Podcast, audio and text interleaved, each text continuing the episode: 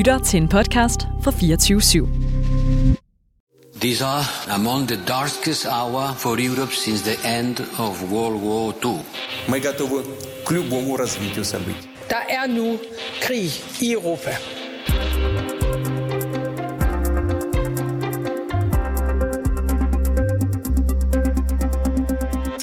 Bag hvidmalede trammer i et retslokale i det østlige Ukraine sidder tre kronravede mænd. De har tunge, mørke render under øjnene og ser opgivende ud, som de sidder der på rad og række og lytter. Den yngste af dem er en spinkel 21-årig marokkaner, der har studeret i Kiev og tilsluttet sig den ukrainske hær sidste sommer. Ved siden af ham der sidder to britter, der begge har boet i Ukraine siden 2018 og været en del af den ukrainske øh, søværnsbevægelse i flere år. Der er tale om den 48 42-årige Sean Pinner og den 28-årige Aiden Aslan. Alle tre mænd har kæmpet for at forsvare den sydøstukrainske by Mariupol, der nu er under russisk kontrol. Og ved retten i udbryderrepublikken Donetsk, der bliver de dømt til døden, blandt andet fordi de bliver betragtet som lejesoldater. Du lytter til Krig i Europa, hvor vi i dag skal se nærmere på den her sag. Vi skal blive klogere på, hvad de britiske myndigheder gør for at få sine to statsborgere, Pinner og Aslin løsladt. Og så spørger vi, om den her dødsstraf overhovedet overhovedet er lovlig, og ikke mindst, hvad Ruslands rolle egentlig er i det hele. Mit navn det er Cecilie Lange, og du lytter til Krig i Europa.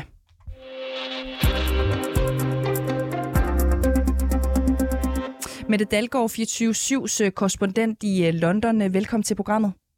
Du skal lige hjælpe os med at blive lidt klogere på de her to britter og, og sagen imod dem. Øhm, hvad ved vi om den på nuværende tidspunkt? Lad os prøve at starte med øh, Aiden Aslen. Jamen, han er en 28-årig brite fra Nottinghamshire, som ligger ikke så langt fra Manchester. Han flyttede til Ukraine i 2018, og der har han så boet med sin ukrainske forlovede. Han har både britisk og ukrainsk statsborgerskab, og så kan han tjeneste i den ukrainske her, eller det gjorde han i hvert fald som marinesoldat, indtil han blev, øh, eller indtil han, han så overgav sig. Øhm, I begyndelsen af krigen, så uploadede han selv sådan nogle videoer på sociale medier, hvor han fortalte om krigen, og hvordan han selv kæmpede i Mariupol. Mm. Og har han øh, historik i forhold til øh, militære, øh, hvad skal man sige, andre øh, erfaringer øh, uden for Ukraine? Ja, det har han.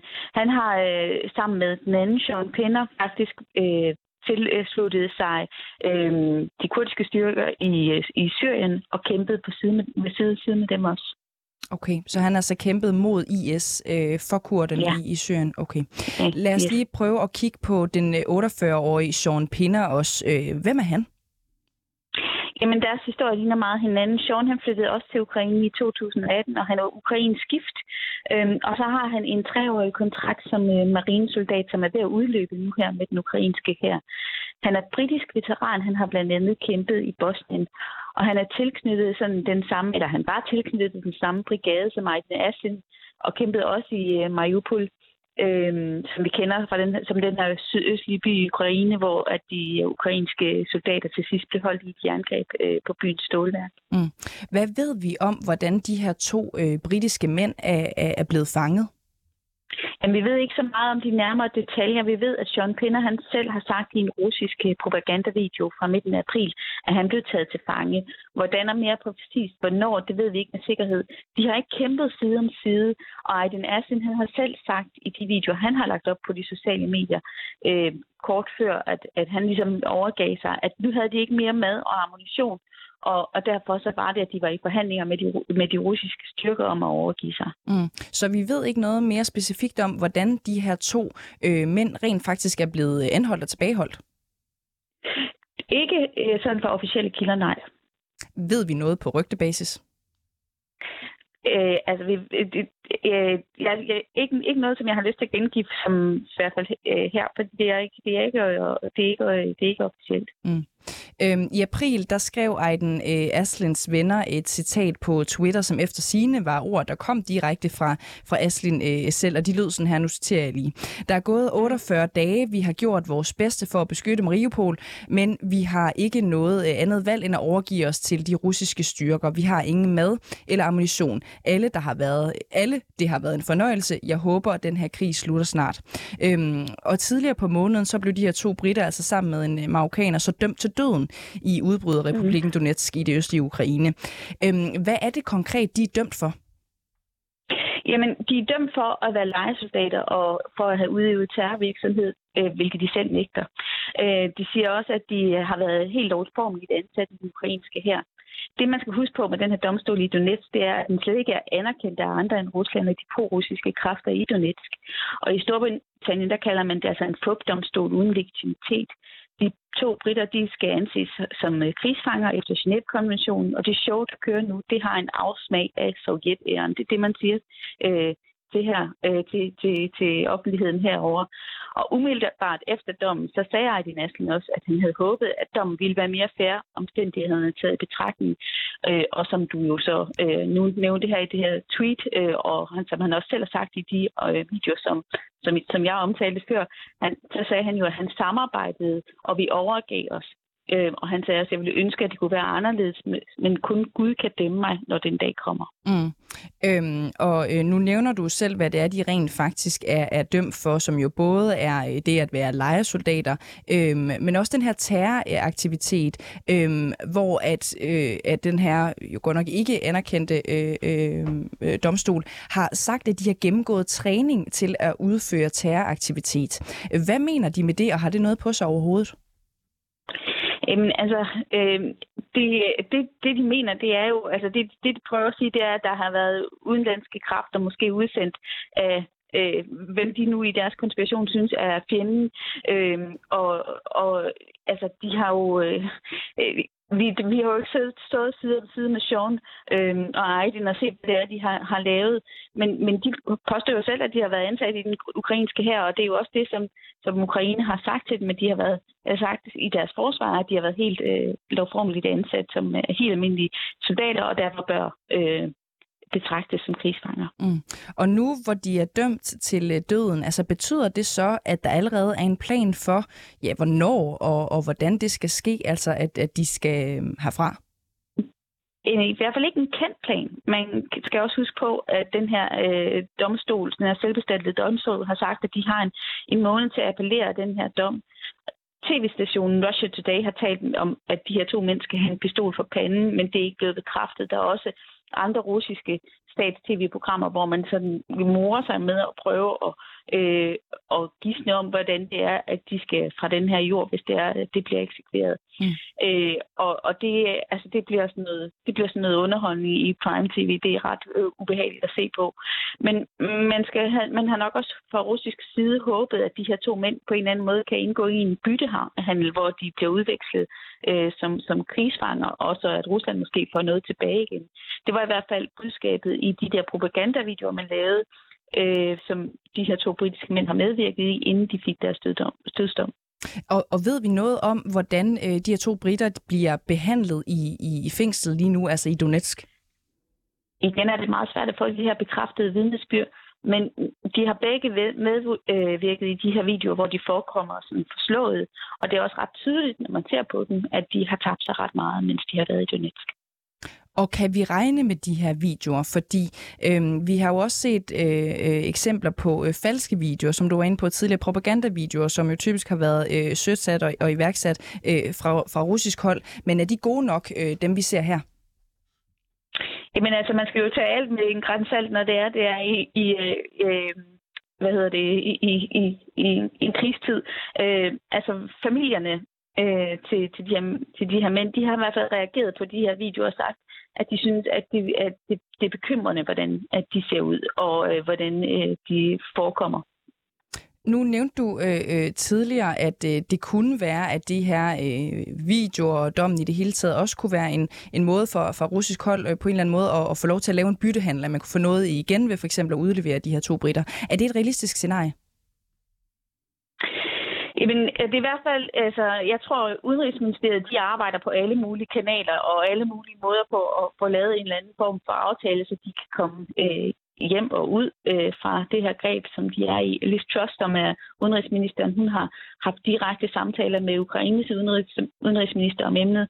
Øhm, og, og udadtil så siger den britiske regering og deres familier, at de som soldater har ret til at blive behandlet som krigsfanger efter Genève-konventionen. Så de prøver i hvert fald at, at stå på de der sådan, mere officielle veje og den mere sådan, officielle øh, måde at dømme øh, øh, soldater, der er taget til fange på. Mm. Øhm, men det er ikke nogen let opgave at få dem løsladt. Og i virkeligheden så afhænger deres skæbne nok af, hvor vigtig en brik de bliver anset for at være altså i hvad, hvad, russisk spil. Altså fordi de vil rigtig gerne indgå i en byttehandel med Øh, altså de vil, Rusland vil gerne have nogle af deres øh, højtstående øh, majorer og hvad nu ellers man har taget til fange ud. Men er Ukraine villig til det, og hvor, altså, er det, det, det er meget ude af de britiske hænder. Mm. Og en ting er jo, hvad Liz Truss øh, siger, og hvad den britiske øh, regering øh, siger, de vil gøre, og, og hvilke konventioner de står på. Øhm, men, men hvad kan den øh, britiske regering rent faktisk gøre? Hvilke, værktøjs, øh, hvilke værktøjer har de ligesom at, at rykke ved? Jamen, altså kun helt almindelig diplomati og helt almindelig sådan øh, øh, goodwill, øh, forsøg på at opnå goodwill, og det har de ikke, øh, skal man lige huske på. Altså, øh, Rusland har ikke særlig meget goodwill hos, øh, eller Storbritannien har ikke særlig meget goodwill hos Rusland, fordi Storbritannien en meget aktiv udenrigspolitik. Øh, Boris Johnson han har været ude at sige, at øh, Putin must fail, altså han må og skal øh, fejle i sit forsøg på, og hvad hedder det, øh, og, øh, og, og indtage øh, Ukraine. Altså der er øh, sådan øh, konfrontationerne er ret tydelige, og det, det husker man selvfølgelig også på i Rusland. Mm. Så, så, så, så det er meget det, det, det er svært at sige, om de kan komme ud, og hvor hurtigt de kan komme ud. Og bare lige helt kort her til sidst, øh, Mette Dalgaard. Hvordan kan det egentlig være, at den britiske regering øh, involverer sig øhm, i det her spørgsmål overhovedet? Fordi de her to britter, de boede jo i Ukraine i, i forvejen, kæmpede helt frivilligt i den ukrainske her. Mm. Altså, øh, det er vel i virkeligheden ikke Storbritanniens ansvar, eller hvad? Jamen, så lang tid de er altså, britiske statsborger, så, bliver de jo, så har de jo ret til øh, og, og komme hjem, når det er, de står i en knibe. Øh, og især hvis den knibe, den anses som at være sådan moralsk rigtig. Og man skal huske på, at de her, de har involveret sig i den øh, ukrainske her, og de har, øh, og de, de har været bosat i Ukraine. De er ikke ude i sådan en eller anden guerilla her, øh, som, som er selvbestiltet. Så på den måde, så, så jeg, jeg, jeg siger ikke, at Storbritannien de bifælder, at alle deres unge mænd og halve unge mænd tager til Ukraine for at kæmpe. Det gør de bestemt ikke. Øh, men, men, men, men, men de anser det som deres pligt at prøve at, at hjælpe dem. Mette Dalgaard, 24-7's øh, korrespondent i øh, London. Øh, tusind tak, fordi du var med her til morgen. Ja, selvfølgelig.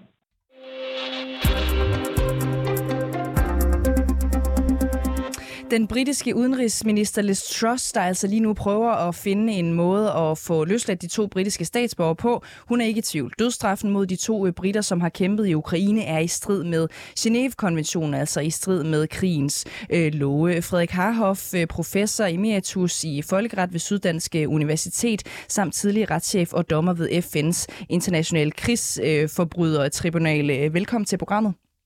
Tak skal du have. Øhm, har hun ret i, at den her dødsstraf er i strid med krigens love? Det er det ikke, fordi der ikke i den humanitære folkeret er noget forbud imod at idømme en krigsfange til døden. Hvis man gør det, så skal man til gengæld sikre sig, at det sker ved en retfærdig rettergang, øh, hvor der afsagt er en domstol, som opfylder de sædvanlige retssikkerhedsgarantier. Og er det tilfældet øh, i lige præcis, ja, det her tilfælde? Det er der meget, der tyder på, at det ikke er.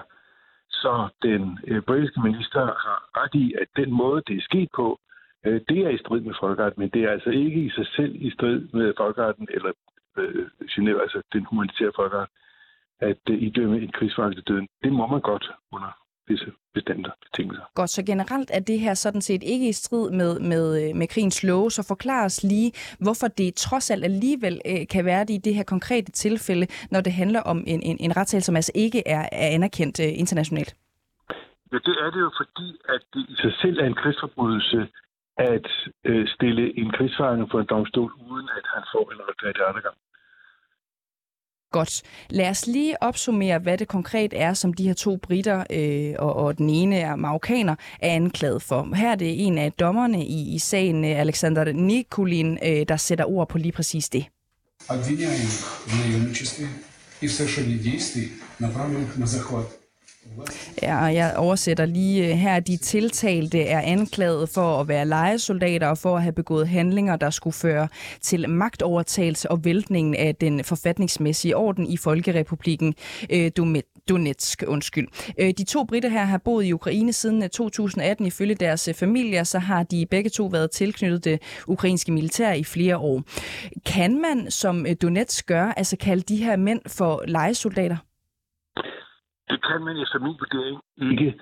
Altså, hvis de har været, og de oplysninger, vi har, det tyder på, at øh, både de to britiske statsborgere og også den marokkanske statsborger, der er blevet taget til fange samme lejlighed, øh, faktisk øh, er optaget som regulære medlemmer af den ukrainske her. Øh, så der er ikke noget, der tyder på, at de skulle være lejesoldater. Øh, der, der stilles nogle helt særlige betingelser til at være en lejesoldat. Blandt andet det, at man kun gør det for vindings skyld. Øh, Øh, men, men, men, men det, der ikke taler om her, de to øh, britiske statsborgere øh, har boet i flere år i Ukraine. Den ene af dem er underkøbet ukrainsk gift. De har øh, øh deltaget i den, altså som medlemmer af den ukrainske her også gennem flere år. Så øh, der er ikke grundlag for at antage, at de ikke skulle være regulære kompetenter og dermed har krav på krigsfangsstatus. Godt. Øh, men Donetsk siger også, at, at mændene her de har foretaget handlinger rettet mod magtovertagelse og at vælte øh, styret i Donetsk. Det er der vel et eller andet rigtigt i, eller hvad? Det er der. Øh, så vidt vi ved, nu øh, har vi ikke set anklageskriftet, og ved heller ikke, hvad det er for beviser, der bliver ført for det. Men hvis, hvis dette, at man øh, stiller sig op og forsøger at omvælte de lovlige myndigheder i et land, er en forbrydelse, det er det garanteret også i Donetsk, øh, så er det formentlig helt forventeligt, at der så står, at hvis man gør det, så risikerer man dødsstraf. Men igen, øh, de her mennesker, de er altså krigsfejere og har krav på den beskyttelse, der følger af den tredje Genève-konvention, og jo også lidt til Genève-konventionerne. Og, og det betyder, at de som krigsfejere har nogle rettigheder, og en af de rettigheder, der er helt afgørende, det er, at man kan godt dømme dem, man kan godt stille dem på en domstol, men så skal de have en retfærdig rettergang. Og gør man ikke det, så begår man selv en krigsforbrydelse. Mm. Lige et sidste øh, øh, punkt her i forhold til anklagerne, så, øh, så siger Donetsk jo altså øh, også, at, at de her mænd er, er trænet i, i terrorhandlinger. Øh, kan der være noget i det? Her tænker jeg øh, på, hvordan de jo også tidligere har kæmpet godt nok på, på kurdernes øh, side i, i Syrien, altså mod IS. Det er der ikke noget, der tyder på. Altså for det første vil jeg sige, at det, der er ikke helt stensikker øh, enighed om en fast definition i folkeretten på, hvad det er, der er terrorhandlinger. Øh, I nogle lande, der er frihedskæmper jo helte, øh, mens i andre lande, så er frihedskæmper, det, det, det, det, de er kun terrorister. Øh, øh, uanset at en eller de begge har været øh, kæmpet øh, i andre steder i Kurdistan, øh, så berører det jo ikke deres, øh, deres status her og nu. De har kæmpet lovligt i den øh, ukrainske her, og øh, øh, det har de lov til. Hvis de så har begået øh, terrorhandlinger, mens de øh, var soldater, så kan man selvfølgelig dømme dem for det, men igen stadigvæk kun ved en retfærdig rettergang. Og hvis man dømmer dem til døden, så er det desuden et krav, at øh, at så kan man først eksekvere dødsdommen efter seks måneder. Mm. Så, ja. Der er jo ikke øh, andre lande end Rusland, der i virkeligheden anerkender Republiken Donetsk øh, selvstændighed. Så kan Donetsk overhovedet blive straffet altså af det internationale samfund for den måde, som retssagen er blevet foretaget på? Jeg tror ikke, der er tale om, at det internationale samfund vil straffe Donetsk. Øh, det, det, man kan ikke straffe et land eller en, en region som sådan, men man kan, man kan afvise de grunde, som Donetsk har, og som de gør gældende, øh, med påstand om, at de har ret til at blive anerkendt som en suveræn stat i det internationale samfund. Der har det internationale samfund sagt helt tydeligt, at det øh, kan vi ikke anerkende, det accepterer vi ikke. Donetsk er en region i Ukraine, og, og er altså ukrainsk territorium.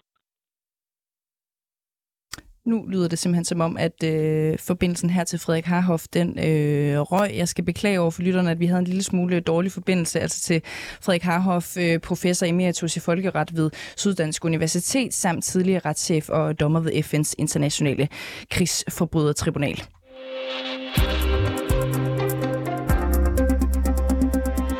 Du lytter til Krig i Europa, hvor vi i dag ser nærmere på dødsstraffen mod to britter og en marokkaner, som har kæmpet på den ukrainske side i øh, krigen.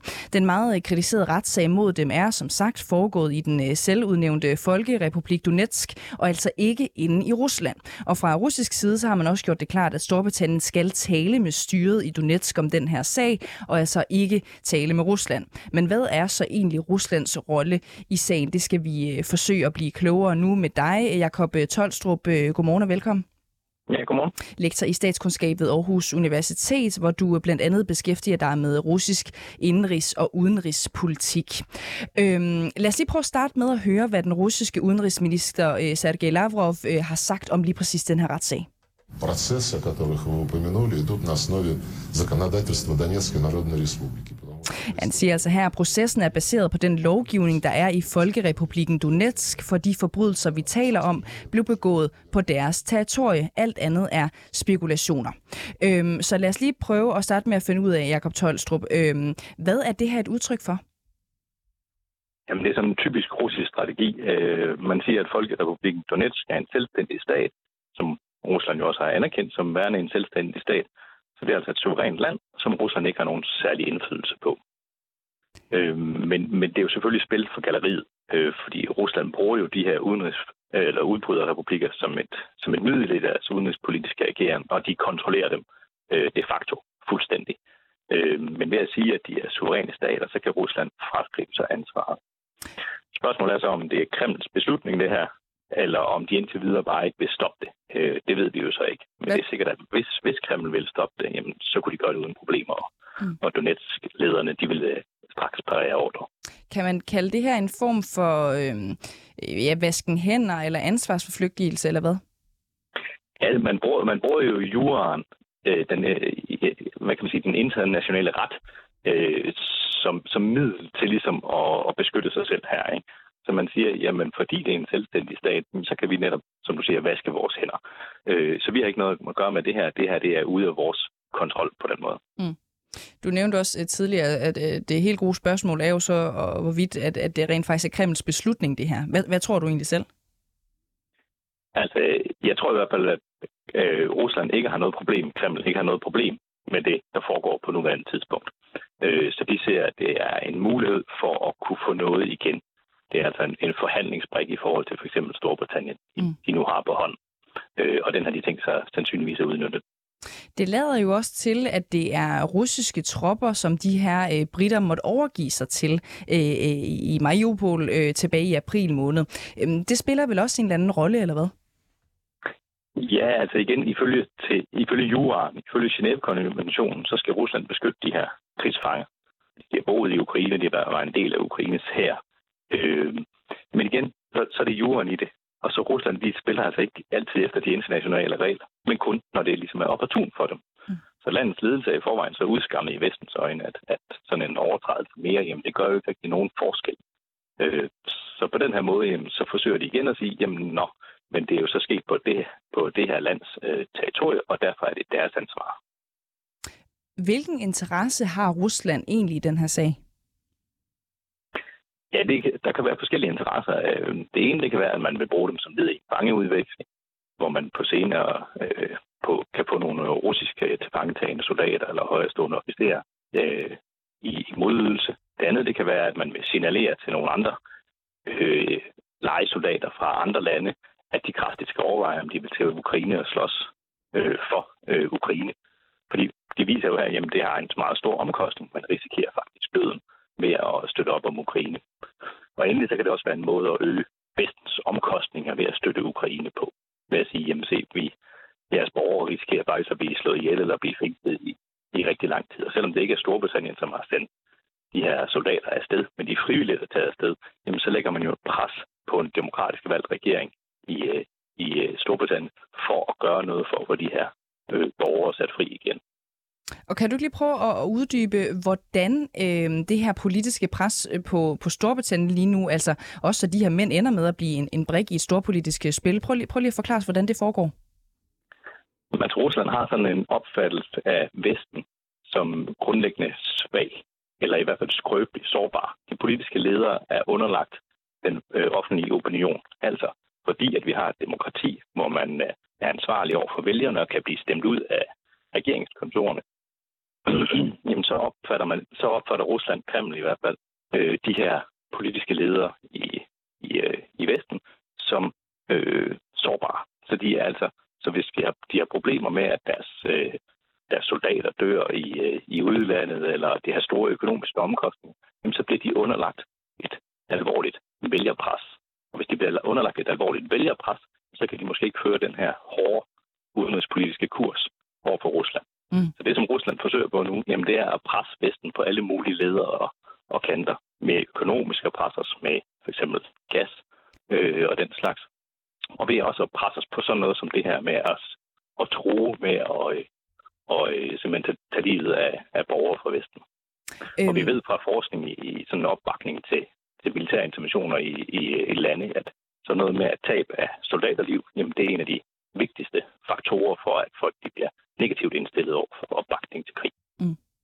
Øhm, flere steder der står der også, at, at britternes øh, bedste bud på at få løsladt deres to øh, statsborgere i Donetsk, det er en form for fangeudveksling. Men Rusland lader ifølge et parlamentsmedlem fra Newark, øh, det er så øh, Aslins øh, hjemby, øh, han hedder øh, Robert øh, Jenrick, ikke til at have sådan synderligt travlt med at få udvekslet de her fanger. Hvad kan forklaringen på det egentlig være? Jamen altså, hvis, hvis man er interesseret i en fangeudveksling, så er det jo smart at trække tid fordi så stiger øh, hvad, kan, hvad kan man sige, prisen jo ligesom.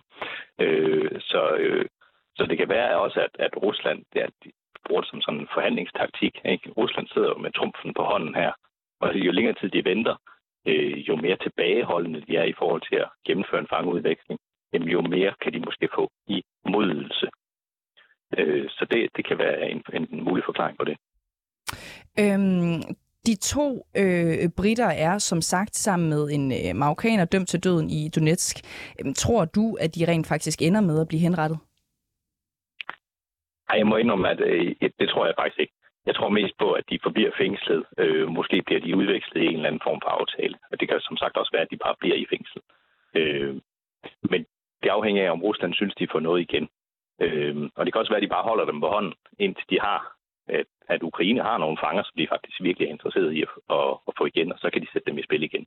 Men det er altså lidt svært at vide, fordi vi er ikke helt klar på, hvad motivet er her fra Ruslands side. Mm.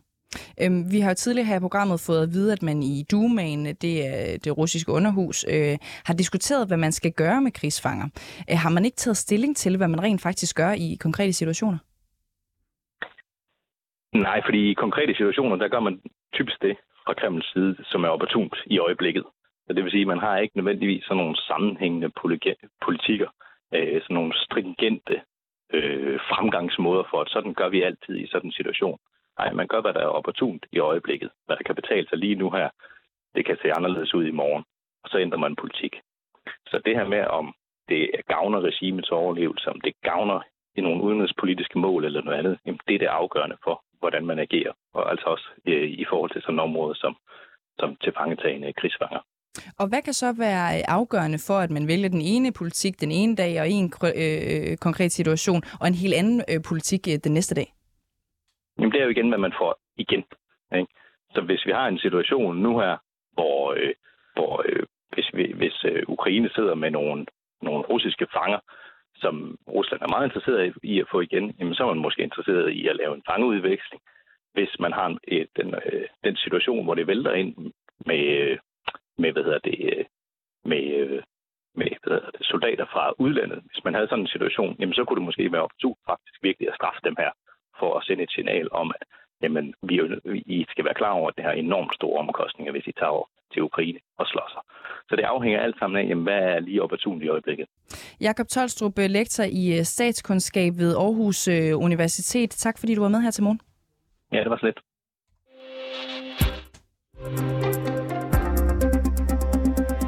Du har lyttet til Krig i Europa. Dagens øh, program var tilrettelagt af Sofie Ørts, Oliver Bernsen og redaktøren var Christine Randa. Mit navn det er Cecilie Lange, og husk, at du kan finde flere øh, udsendelser i vores øh, 24-7-app eller i den podcast-app, du foretrækker. Du kan selvfølgelig også bare lytte med live hver dag i radioen.